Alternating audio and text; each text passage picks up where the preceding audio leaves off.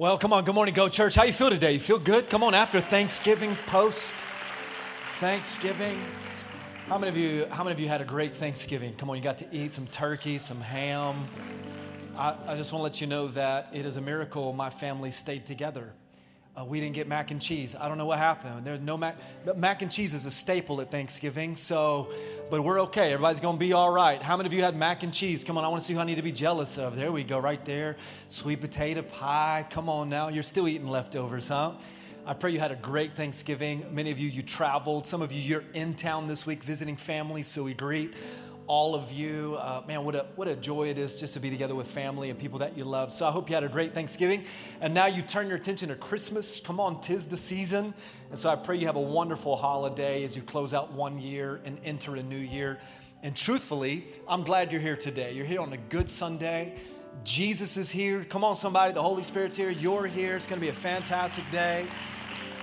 For those of you in this room that don't know, from this location, we, we broadcast to our Germantown, Maryland campus family in the greater Washington, D.C. area.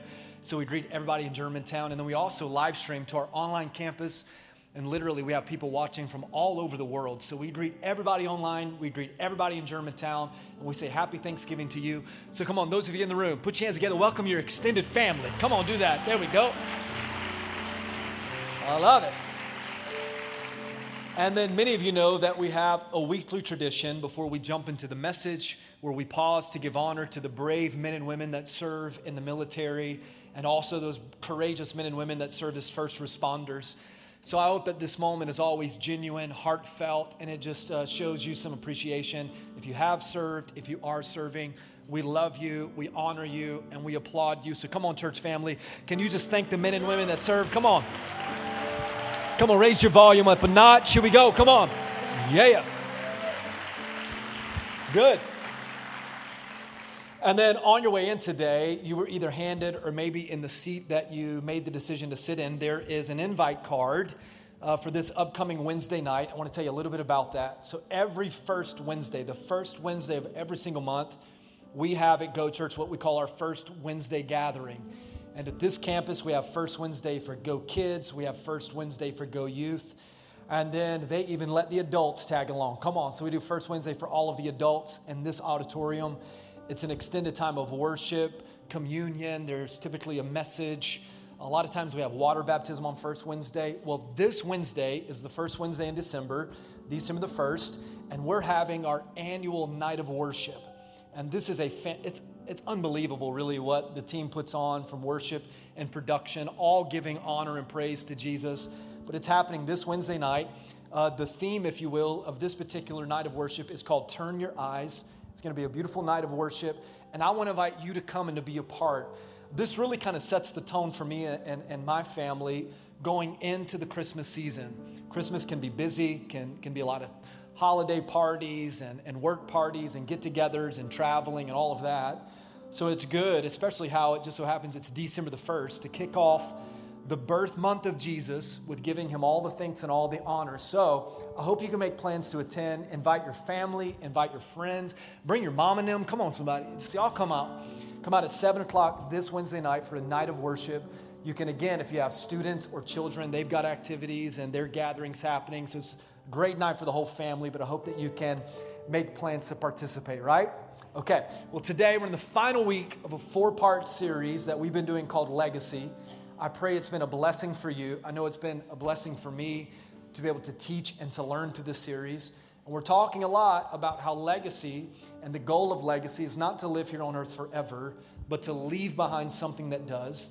And today we're going to listen to a, a legacy story, an individual that I believe is living a legacy life before I introduce that individual and we jump into the message, I want to offer a prayer for you. And I ask that you pray for us today. So, every head bowed, every eye closed, Germantown online in this room, let me just offer this quick prayer. Just giving thanks to you, God, for bringing us together. This is another day of grace and mercy. And we're thankful. There's a lot to be thankful for in this season, but being together and to worship uh, in spirit and in truth is one of the top things that we can be most thankful for. So, for those that are here today, or maybe they're listening online, I pray that you would speak to them. I believe, God, that today can be a day where you can allow us to see through a different lens.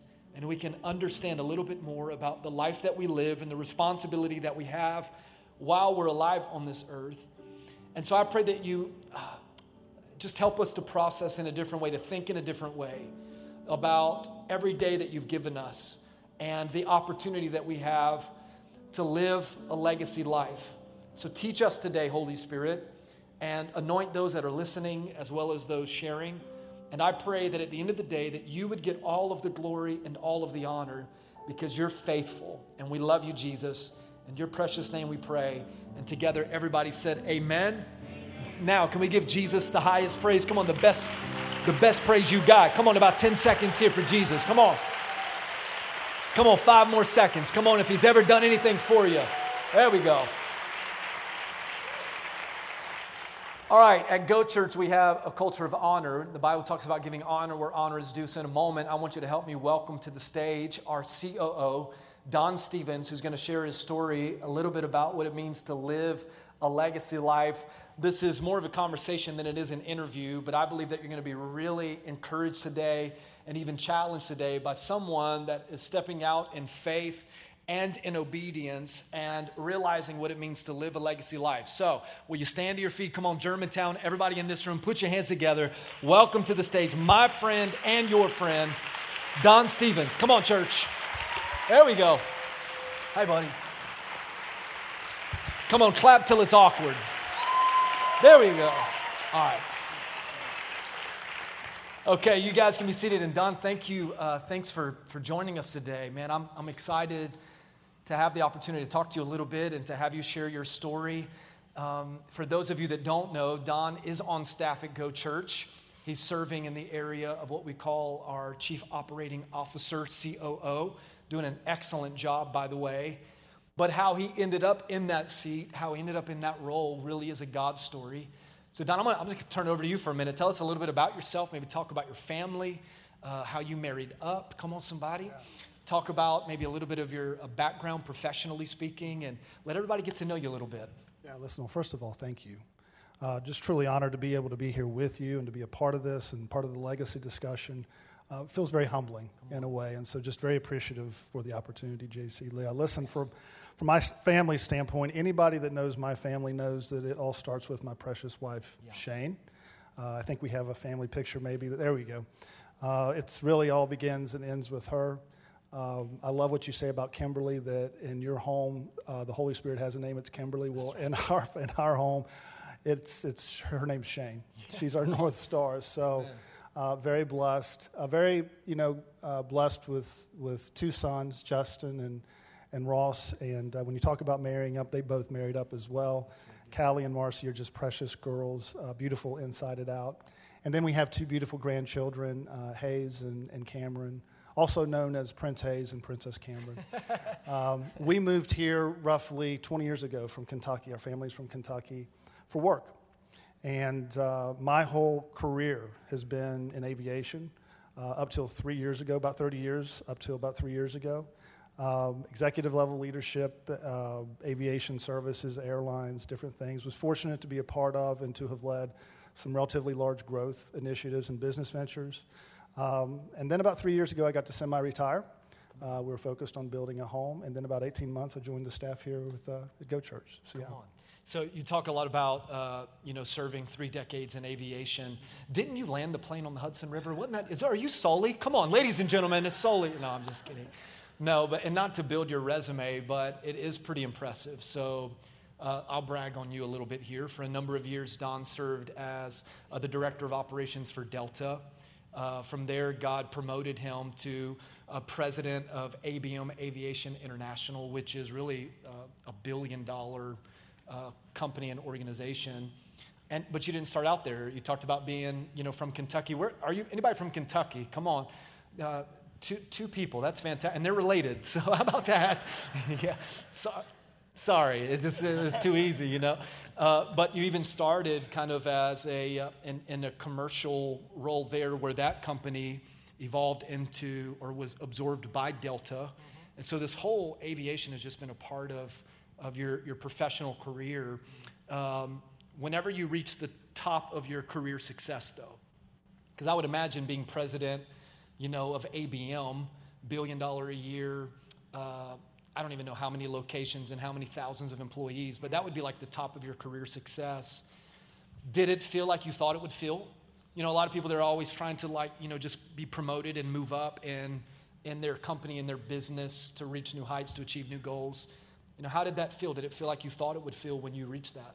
Yeah, I thought we talked about this in the last gathering where, you know, you keep using past tense in terms of reaching the top of my career and I, you know, so anyway, uh, but no, you know, listen, we all are motivated by certain things. You know, for me, the motivation in business was always about building and growing. Uh, I love whenever Pastor Ben talks about his son Judah and how he carries around the tools and loves all this because I think we all got a little bit of Judah in them, right? And yeah. uh, for me, yeah, it was building and growing organizations, providing solutions, um, you know, fixing problems and those sorts of things. Uh, but what you learn and what I learned, uh, you know, very quickly in business is that the value that you create today is at some point typically going to be restructured, merged, bought, sold, acquired it's just kind of the nature of business, especially the, the, aviation business over the 30 years that I was in it. So while a lot of successes and a lot of things that I, I, I loved in aviation, uh, you just have to have the realization that business success is temporal, it's fleeting. And that was kind of the lesson you asked, kind of like feeling lesson learned after, you know, kind of a career in that is just, it's just that. And listen, there's nothing wrong with that. That's business. That's the nature of business. In fact, as a leader, the sooner you embrace that, uh, the better leader that you are in terms of leading through change and accelerating vision and those sorts of things. Um, but I just feel very, very blessed to be able to have taken that experience in aviation and kind of come into you know this world and utilize my experience um, in an area that has more of uh, eternal return on investment. I want to talk a lot more about uh, eternal return on investment versus return on investment, but uh, I'd love for you to tell a little bit of, of how you ended up on staff here. Mm. So, again, kind of tracking with uh, serving 30 years aviation, president of ABM. God begins to speak to your heart, and now fast forward, you're on stage on a Sunday at Go Church. Come on, like, it's, that's, it's profound, really. So, talk a little bit, unpack a little bit about how God opened doors and what led you to saying yes and coming on staff and being a part of the great team here at Go Church? Yeah, listen, I ask myself every morning, how in the world did I end up here? so no, no, seriously, we have a great team, and I am so grateful to be a part of it. Uh, you know, so I just want to make sure that that's clear. You know, listen, a little background. Shane and I, um, uh, we joined church here. We became members shortly after we moved from Kentucky. So we've been here, you know, back when it was Pastor Allen and Peachtree City Church of God. Um, you came on board for a while as youth pastor. Uh, you and Kimberly eventually went to Germantown, of course, and then you came back as the lead pastor. And you, you know, shortly after that, you started sharing uh, about your vision and your heart for growth. And I tell you, it really resonated with me. I think it actually may have been in a legacy series on a Vision right. Sunday. Um, but I, I, kind of I've got background and experience in growing organizations and structures and those sorts of things, and so I felt a tug at my heart, kind of that still small voice that's like you know urging me to urge me to kind of reach out to you and you know maybe I could help. Um, I did. Uh, we ended up going to lunch. Uh, we knew of each other, but we really didn't know each other, yeah. you know. And so you shared more about your vision. I shared more about my background. Uh, the timing was good because right at that moment you were starting to form the, the new board of trustees uh, this is really kind of the financial oversight for the church, and you asked me to serve on that. Uh, it was a little challenge because my career at the time was pretty intense, traveling a lot, uh, sometimes internationally. And uh, but you were flexible. We only met on a quarterly basis, and you know. So anyway, I, I ended up committing and, and, and serving. And I share all of that to say because from that point, from that decision, and and and uh, uh, the willingness just to kind of serve, to the time that I actually joined the staff, which was probably like maybe a three or four year period, uh, it's just been amazing how the Lord has really supernaturally orchestrated events to, that has led kind of to this. Um, allowing me to semi retire and transition out of an industry that I grew up in and had been in for 30 years. Uh, giving me some downtime to not only decompress, but to kind of get to know the church a little bit better. We had some, you had, I was had some time, and we worked together on some things uh, all the way up to and including the timing of whenever a position became available here, and you reached out to me and asked to join the team. And so, you know, in retrospect, when I look back, I just see the Lord's hand in all of it, you know, without going into a, a ton of detail around it. And And I'm asked quite a bit, you know, well, Don, how did you make the leap? How did you make the jump from uh, the secular business world into working for a church? And, and my answer is, is it wasn't actually a jump. It was just, it was actually a small step. It was a little bit of a small step out in faith. And I think it really illustrates the, just the importance of obedience. I, and I don't say this to me, right, sure. or for me, about me, but, you know, the Lord will take our obedience and he'll not only honor it and bless it, but he'll magnify it in ways that we Come never, on. we never thought possible. So, uh, yeah, so that's how, I'm, that's how I'm here. You know, something that you said a moment ago is something you said at the lunch you and I went to in 2019. Mm. You talked about, you know, working in aviation and how at some point there is an acquisition or a merger or it seems like an emphasis in, a, in aviation, even like bankruptcy. Right. And so you talked then at lunch, and then you mentioned this a moment ago that you know you wanted to focus on something that had an eternal return on the investment. So that started prompting this idea about legacy for you. Mm-hmm. So how, how do you define legacy then? You know, because in a moment we'll talk a little bit more about worldly success and kingdom legacy and success. But like, how do you define legacy? What are some thoughts there for you? Yeah, I, I think it's you know kind of three three things that just jump to mind. I mean, you mentioned kind of like business terminology. Um, I think of things like value creation and return on investment, right? I think legacy is about, though, investing yourself uh, or investing in an organization is something that has an eternal return on investment or can is going to create eternal value. I think that's kind of one concept, right?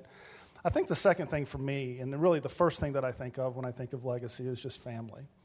Um, and I've shared this before. Uh, my father passed away about five years ago. It really changed my perspective, uh, kind of changed my point of view on the generations that had come before me, not just my, my father, but my, and my parents, but my, my grandparents, my great grandparents, the generational blessings that I've been a recipient of.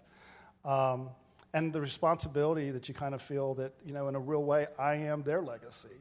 And you know, with that comes the responsibility to be the best that I can be, to be the best husband I can be, to be a right example for my, my children and my grandchildren, and really kind of pay forward the generational blessings that have been sown into me. And, and lots of times when we use words like generational blessings or even legacy, we think of, you know, wealth or finances, those sorts of things. But I think from a legacy perspective, it's more about the value system. Yeah. It's about your faith, uh, it's words like you know righteousness and holiness and integrity. Um, so yeah, I think you know that's definitely for me a big part of legacy. And listen, we didn't get to talk about this in the in the last gathering, but I would also say, and I'll steal this because you used this last week. Sure. Uh, uh, legacy is a we thing, yes. you know, not a me thing. Um, and I, I think when I look back on the journey of my career, anything that I've accomplished, um, or that I will accomplish in terms of legacy. My wife Shane has had much more to do with that in some ways than I have. I mean, had it not have been a we, I'm not for sure I would have ever had the motivation to do and to be the best that I could be. Um, there were many times when I was out pursuing a career, traveling, doing all the things that I was doing, that she was really sowing the legacy values at home with children sure. uh, and kind of being our North Star. And I not only say that to, you know, really honor her, which is truly, you know, that's absolutely appropriate. But I think, you know, as we're talking about legacy and as couples may be talking about starting to have some intentional conversations around this, I think it's just critical that you and your spouse are aligned. Come on. You've got to have value alignment. You've got to be That's able good. to collaborate. You're just not going to be able to get there if you don't. Absolutely. So, you know, you talking about it makes me think I probably should have interviewed her more than you. I mean, she's far more superior. Come on up. Shane, come on up real quick. No. Um, no, it's so true. And, and I would say if you are married, make sure that you're aligned if you're not married, don't rush to get married until you know that you're marrying who God wants you to marry. Are y'all going to say amen or are you just going to stare at us like a cow looking at a new gate?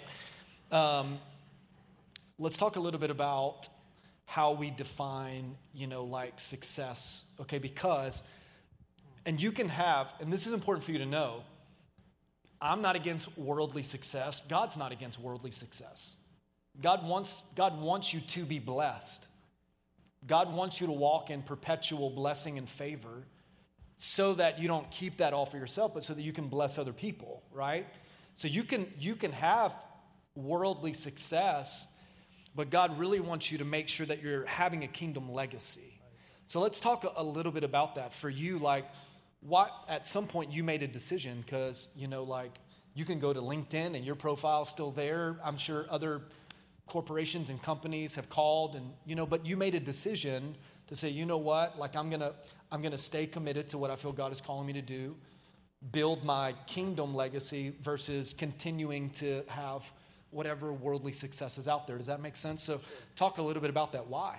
Yeah i think you know first of all um, and this is you know to just kind of affirm what you're saying i don't view worldly success and kingdom less legacy as mutually ex- exclusive ideas. I think one really should really kind of feed the other. I think there's room and absolutely, you know, in this world to have success and have that drive and feed a kingdom legacy. I think of people like C.E. Woolman, the founder of Delta Airlines. You think of Truett Cathy, the founder of Chick fil A. I mean, you cannot find more successful businessmen and at the same time leaving a legacy with their family, their church, their community. So, and you know, listen, we've got a number of successful business people here Absolutely. at Go Church, and I think of our board of trustees. I think of men who are successful in their areas, who are utilizing their gifts uh, to really shepherd and steward the finances of, of our church. And so, you know, I, I, don't, I don't view it as an either or. Um, I view it more about each of us having a gift or a talent many times that gift and talent is what's driving our worldly success. Yeah. And so, how do you utilize that to, uh, to really leverage uh, growth for the kingdom, advancing the kingdom? That's so good. There's a verse, and this is really this is my prayer for each of you, for myself. It's a verse that I used uh, earlier in the week with my son Lakeland, who's 11. So he's kind of coming into those preteen years, and you know, uh, creating some new conversations for us about decisions that you make and responsibility and all of that. And it's the verse that Paul shared with the church at Ephesus, Ephesians chapter 4, verse number 1. And here's what he said He said, I urge you to live a life worthy of the calling in which you have received. And I want to tell you this, and this is what I told my son, and I'll talk to, to you in a similar fashion as a spiritual leader or voice in your life. All of us have a calling. So when God created you, it's not like He created you and then forgot to give you purpose. As a matter of fact, I don't necessarily believe that God created you and then gave you a purpose. I believe that God had a purpose and so He created you. That's a different thinking, isn't it? So you're created because God had a purpose for you. And I think maybe like in, in the business world, like that term calling isn't very familiar. That's more of a church thing but purpose and calling go hand in hand. So you all of you have a calling. That's why you're alive. And now you have a responsibility to live worthy, to live a life worthy of that call. And that, that's a powerful thought whenever you sit back and you kind of survey your life and you say, okay, God's given me a calling, He's given me a purpose. Am I living my life worthy of that? that that's powerful. And just to encourage you, I think you're doing an excellent job with that. And I didn't tell the first gathering this. Um, but when the pandemic hit, you know, and we had to shut the doors for months, that was tough for a lot of people. But even as a pastor, and Don, the way that God sent you to us in that season to help us navigate through that, man, like, I'm forever grateful. And I know that kind of the job that, that you do. A lot of people never see that. But you helped us in such a tremendous way to navigate such a difficult time. I mean, I'm just thankful. I'm thankful that you are an example of living a life worthy of the calling in which you've received. And it's not just me that's thankful, but I think it's appropriate just to show them that we're all thankful. Like, thank you for just being obedient, man. And you told me to never say this publicly, but you also taught me how to play golf. Oh. And so uh, that's a, my bad golf game is also a part of your legacy. Come on, that's on you. Um, yeah, we want to stop and have a moment of prayer. Yeah, yeah, we need to have a prayer for my golf game. So let's keep talking about success. So now that, respectfully, now that you're older, come on, okay? Now that you're older, like, how do you measure success now? You know, compared to an earlier time in your life? You know, how, how, what, how would you define success now versus then? Yeah, listen, I, I kind of struggled a little bit when with this question, um, and I really, I think the best illustration I can give is uh, you and I have a very close friend uh, who actually serves on the on the board of trustees. Uh, his father passed away a few weeks ago, and we were privileged to be able to go to the services, which was really a celebration of this this gentleman's life. this, this guy's family actually, I mean, children, grandchildren led the services, not just the eulogy, but the preaching, the worship, all of it. In that service, we heard about a man who is faithful, uh, who loves the Lord, loves his family. We heard how much he loved to worship and, and seeing how much he loved to spend time in the Bible. We heard testimonies about his generosity, sometimes to strangers, um, forgiveness in his family. I mean, it was, it was inspirational that day. Yes. It was really something. Uh, and as I kind of take a step back away from, from that moment and knowing his family and, and knowing his, you know, the children and the grandchildren, when you kind of take a step back and look, what really impresses me is you can just see his fingerprints all over their lives. Yeah. You know, and here you're talking about a man of modest means from a rural part of Georgia who's, having an, who's had an eternal impact on his family, on his community. There's no better definition of legacy to me and success than yeah. that. Come on. Uh, sitting at that funeral, and I've, man, I mean, I'm north of 20 years now in full time ministry, so I've attended a number of funerals, I've officiated a number of funerals. It, it's those moments that really just kind of make your heart swell. And I remember his first grandson, uh, talking about the individual that passed away recently, his first grandson uh, spoke. And something that he said, and again, this isn't criticism, but it didn't seem like, you know, this gentleman probably had a ton of net worth at the end of his life. But if you remember the first grandchild, he said, Growing up, I thought Papa was rich. You remember that? Mm-hmm. He said, I thought Papa was rich. Man, and I just sat there and I thought, a lot of the things that as a dad that I think really matter probably don't really matter. And this isn't criticism of what's going to happen at Christmas. You know, I mean, Amazon has already been at my house more times than they should ever come to my house. Our kids are going to get gifts and all of that. But I want you to know that for those of you that have kids, regardless of their age, you have children, their love for you is not based upon the next gadget or te- piece of technology or the amount of money that you give them. Now, the kids that are in the room, they're like, oh, yeah, test it. To try it, I'll show you. But the truth is, is that, like, I don't think that kids think about, like, I want, you know, like, we lived in a 4,500 square foot home, so I loved my parents more. Or, you know, like, they, they drove this particular car, so I, I just, those things don't matter. Like, what your family really needs is you. Like time with you is the greatest gift. And I think the older I get, the more like I see that as success. Now, you still got to go to work, you still got to pay the bills, you got because you have responsibility, but don't miss the forest for the trees. The Bible talks about in Mark 8, what does it profit a man to gain the whole world and then lose his soul? And I, I would even say it this way, and Lord, you know my heart, without taking that verse out of context. What does it profit a whole man to gain the whole world and lose your family? Or to miss your kid's childhood?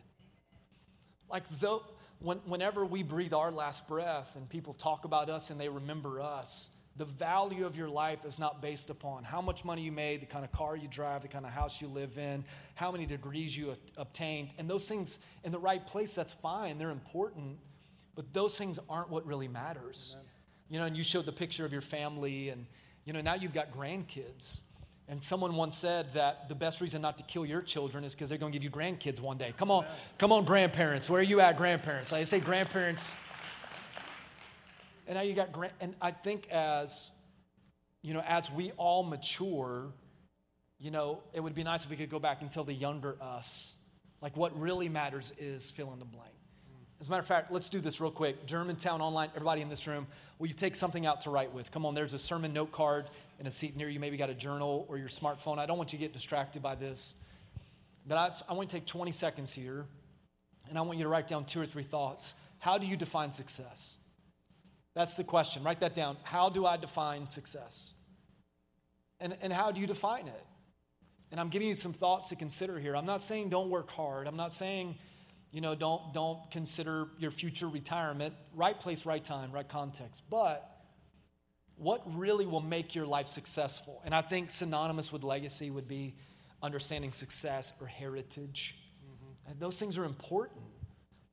What are people going to say about you? So how, how do you define how do you define success? As a matter of fact, while they're writing that down, Don, talk about this. So, what would you say to someone that you know is trying to convince themselves that if I want to be happy or if I want contentment, I need more money, I need more title, I need more influence. Because sometimes that's our mindset, right? Like more things will make us more something. What would you say to that individual? Yeah, I think the answer is it might. Uh, wealth and, and, influence may lead to, to happiness and contentment. I think the question is really what's the motivation? Yeah, that's good. Um, so if you, if we are, are motivated to use our wealth uh, and our influence to enrich our family, church, community, invest in things eternal, we're going to get a lot of fulfillment out of that, right? Uh, but if our motivation is purely around accumulating wealth so I can get things, materialism, or influence so I can have more power, I'm just not for sure how fulfilling that that's going to be. So I don't think there's anything wrong, actually, with wealth, um, influence, and those sorts of things. Uh, they're great tools if they're used the right way. Here, here's another question to write down and ask yourself Am I fulfilled? Do I wake up every day and I'm fulfilled with what I'm doing with my life? I think that, again, influence or, you know, more financial stability could create some happiness and contentment.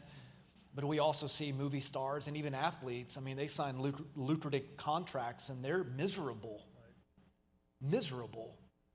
So I just don't want you to equate like more money with more fulfillment. I think that the happiest people, and this is this isn't just opinion, this is fact. If you look at Maslow's hierarchy of needs, you know, you can, you can research that, but this is fact that the highest level that an individual can reach in living is when they're giving of themselves to others. It's transcendent living. When it's not focused internally, but your life is focused externally. And now, regardless of what you do, it's why you do what you do that really provides fulfillment. So you could be, and this is this isn't a criticism, because God knows that we need spirit filled school teachers. Come on, somebody. Spirit filled lawyers, doctors. Good Lord knows we need some Christ centered politicians. You ought to say amen to that. You could be a mechanic. If that's what brings you fulfillment, it's not what you do, it's why you do it. So now, as a mechanic, it's like I don't get up every day and work on cars. It's I get up every day and fix cars so that the person that drives this car can reach their own destiny it's purpose, it's a different perspective. Does that make sense? Mm-hmm. So, again, like every single one of you, you have a calling, you have a purpose, and God has put something in your hand. What has He put in your hand? And you all have talents, you all have abilities, you all have giftings. And if you say, well, no, I, I don't, you do, you just haven't discovered it yet. And we try to help you to discover that in Move Track. So, to discover, take a spiritual gifts assessment and discover what's in your hand. What special skill do you have? What unique skill do you have? And what's in your hand is only there to help you accomplish what God put in your heart. So don't get up every day and think about the what is in my hand. Think about the what is in my heart. Why are you alive? Why did God wake you up today? Maybe, my brain's just weird, but sometimes I think of that. I think, why, why, am I, why am I alive today? It's because there's a purpose. And God's put something in your heart and it all points back to Jesus. Amen? God's put something in your heart, a responsibility to fulfill. And I'm telling you, instead of focusing on making a living, what if you got up every day and you said, like Don, I'm just gonna make a difference? I'm gonna make a difference. I think it's a great place to pause, yeah. Last part of this is so we use what's in our hand to accomplish what God put in our heart. Whatever is in your hand, whatever gift, whatever skill, don't overlook it as insignificant because that gift comes really natural to you and you think, well, everybody can do that. Not everybody can do that. God gave you a unique gift. So, what He put in your hand, you should use that to accomplish ultimately what God put in your heart. As your, as your pastor, I'm just telling you, you don't have to be miserable every day that you wake up. There's more to life than that, than clocking in, clocking out, nine to five, or whatever that work routine is. Wake up the Bible talks about how the joy of the Lord is your strength. That this is the day the Lord has made. I will be glad and rejoice in it. Does that make sense? Okay. Uh, all right, Don. So let's talk about this. Um, one of the things I love about Go Church is her diversity. The, the, you know, diversity by way of ethnicity, but also the diversity in age. So, what would you say to the, the younger person that's listening today that feels like, well, I'm too young to start living a legacy life?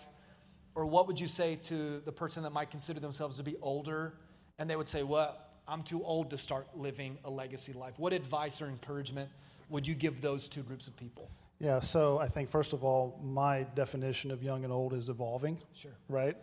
Um, I think first of all, it's a flawed question yeah. the way you the way you framed it up. Uh, if the question is when do what, young or old, when do I start living a life of legacy? Well, then we're all already living a life of legacy. And you've made this point several times. It's not a question of whether you're leaving a legacy because we all are. Yep. And it's already in process. The question is, are we going to be intentional about our legacy, or was this going to be kind of a random by default thing?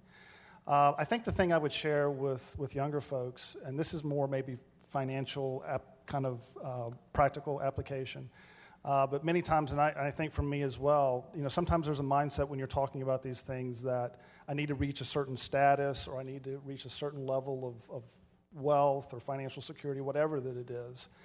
And I guess my, my, my encouragement would be it's, you're never too young to start uh, really implementing the right kind of financial habits and, and proper, um, really godly, godly stewardship principles. Um, you know, tithing on a regular basis, not living above your means, not getting into a lot of debt. A lot of the Dave, Dave Ramsey, you know, kind of concepts. Um, I think that not only serves people well now, but at some point later on in your career, uh, if you decide that you want to move into something different, you want to change your career, you want to start working in nonprofit, volunteer your time, you want to start working for the church. You're going to need financial flexibility to make those moves. Um, you don't want to find yourself that, okay, this is my calling, but I just don't feel like I can financially go there. That's not a place you want to be as you get older. So I think, I think that's really an important concept for younger folks. For folks who may you know, feel a little bit older or like the time has kind of passed them by, uh, I just would not underestimate the impact that your experience can have. Um. I think that that is uh, such a big deal. And I've, I've seen that here with myself, being able to take experience from something else, um, uh, a different walk of life that I've had, being able to apply that here and seeing how that can make a difference. It's been very fulfilling for me. Um, you know, I, I, love what you, you said last week when, towards the end of the message when you kind of laid out the, a broader vision and a very detailed vision for the church. And you made this point the church isn't you, it's not the staff, it's, it's us. Right. And so we need, we need the hands and feet, we need the experiences to be able to take us where we need to go. It's not too late for that ever.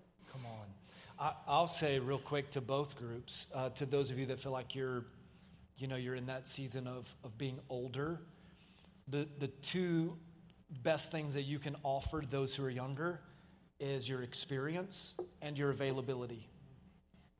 I mean, irreplaceable to offer life experience and spiritual experience, and then to be available to do that. I had a lady last Sunday after the second gathering stop me in the lobby and say, you know, she works for a nonprofit, and she says, the biggest need that we have is mentors. We don't have any mentors for the younger generation.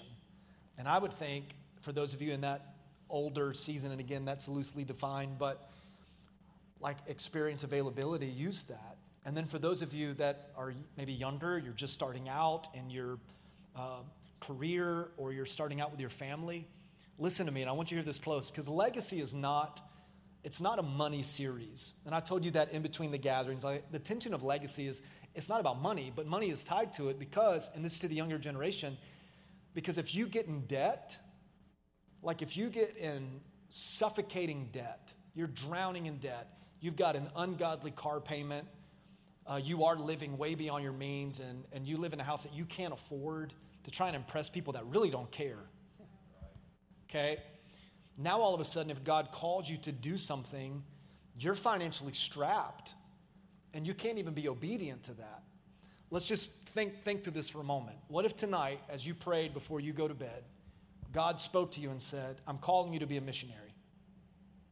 Leave it all. and go on the mission field. Now, God's not going to do that for every person, but what if He did? How many of you, and this is rhetorical, don't answer aloud, don't raise your hand, but you would be able to say, you know what, I'm in a financial position that I could, I could quit my job and I could go on the mission field. The average uh, statistic in America would say that the majority of people are living paycheck to paycheck mm-hmm. because we live in a very consumeristic culture. So I was talking to somebody earlier this week and they said, you know, we just live a pretty simple life. I actually think that, well, I know that that's a spiritual discipline, is a discipline of simplicity. And I think we've overcomplicated a lot of things because we've gotten our eyes focused on the dot instead of the line. And if you missed hearing that in previous weeks, go back online because we talked a lot about that. So to the younger, the younger people, don't get into debt. I wish there'd be some people that would amen right there. Come on, like whether you're in debt and you know, like, yeah, I know exactly what that feels like, or that's good advice because God, God is always speaking, God is always calling you. But if you get in overwhelming debt, then you may not be in a position where you can step out in faith or be obedient to do that. So I think that's just really, really good advice on both fronts. The older generation, you've got availability and experience, and the younger generation, one of our core values at Go Church is steward with integrity. And that should be adopted in your life to steward with integrity. And everything you do to be above reproach, right? Is that good? Okay, now let's transition here because next Sunday we're going to take up a legacy offering. It's the only offering that we take at Go Church all year, the only special offering. Every Sunday, people give uh, consistently in their tithe. And so, tithe, again, is considered to be 10% of your income, and people do that. Not everybody does 10%, some do 2% or 5%, but there are people that every week they give, okay? And once a year, we pause to take up a special legacy offering. And again, it's the only special offering that we do. And it's unique because I'm asking all of you to give something, and I don't ever do that. But the reason that we ask that is because however much money comes in, we give 100% of it away. 100% of it away. So here's what I've asked Don to do is I want him to talk about the integrity of that offering and the purity of that offering because it's one thing for a pastor to get up and be like, "Yeah, if you give money, we're going to give it away." And there might be some people that are thinking, "Well, I don't know. Are they really going to is that true? Uh, is, is he a man of his word? So now you're on, you're on the, the back side of all of this, the bookkeeping side as well. Uh, you've seen last year's legacy offering come in. We're about to start this year's legacy offering. So I thought maybe take a moment here and talk a little bit about the integrity of the offering, the purity of the offering, and how all of that works. Yeah, I think the, the first thing I would just like to say is we have an incredibly generous church. Yes. You know, I know you always talk about you inherited that from Pastor Allen but I think it's just a reflection of, of you. You're an incredibly generous person and of him. And so I think that's number one. I think the second thing is from the Board of Trustees through the entire staff, we take stewardship of our resources here incredibly seriously. You know, so when we talk about legacy offering and you hear about outreach partners, we have a, a, a relatively in-depth strategy about how we select our partners. Uh, we go through a process of vetting. Um, we look for partners who have uh, like minded and like valued. We look for local partners that we can actually partner with, not just financially, but in terms of service and uh, in time. Um, and then we also have, excuse me, we have also kind of developed some tools, some financial tools that allow us to go out and, and evaluate the financial integrity of the partners that we're dealing with. And so, very strategic, and that continues to evolve. And I think that that's, that's incredibly important. Uh, the process that we go go through, though, is we're already starting to go through that vetting process. And by the time that the legacy offering is taken, and by the time we get to the end of December, we will know not only who the legacy partners will be next year, but we will know down to the penny who going, who's going to get what. We will have allotted all of that. Um, and so that's, you know, that's really important. It's not kind of by chance, there's a lot of intent in it. Um, and I think that's really important for folks to understand and know. 100% of what you give goes out. True? True. 100%. And we, we designate those legacy partners in five lanes. So we focus on the next generation, local outreach in our communities. We look at national missions, world missions, and then ministry projects. And so the integrity of the offering is validated. Whatever comes in, every dollar, every nickel, penny, dime, you name it, we give it, we give it all away. That's tremendous, isn't it? And for those of you that weren't a part of last year's offering, uh, you all gave north of $200,000. Come on, can we just say thanks to God for that? I mean, so I'm not going to tell you the amount that I'm praying for, uh, but it's a big number, and we don't keep any of it. None of it goes towards you know keeping the lights on or administrative costs. It all goes towards ministry. And some of those stories you're going to hear all throughout 2022. Every Sunday we try to highlight. You saw it today with Jeff Hunt and Montgomery County FCA. You saw that, right? You guys didn't fall asleep during that, right? Come on. Uh, because of your legacy offering, we help to, to fund FCA. And all year long in 2022, you'll hear these stories. Uh, we'll talk about how you've helped to rescue women from the travesty of human sex trafficking. You'll see stories of how, because of your generosity, uh, we helped people that were homeless, widows, orphans. Man, the list goes on. Missionaries around the world. We've got missionaries today in Southeast Asia, in Africa, in India, in Honduras, in Belize. Come on. When I talked about God calling you to be a missionary earlier, how many of you thought about the Caribbean? Come on, somebody, right? You'd sell it all and go there, wouldn't we? We got missionaries all over, and we're able to. So, some of the stories you'll see, but other stories you'll never even know about the impact that your generosity made until you get to heaven. And now there is a reward stored up in heaven because of your faithfulness. We will never, I will never, God is my witness, ask anybody how much they gave. And I'll never ask you to run a report on how much a particular family gave. I'm asking you to do two things, just like my family's doing. Will you just pray? God, what would you have us to give next Sunday? What would you have us give?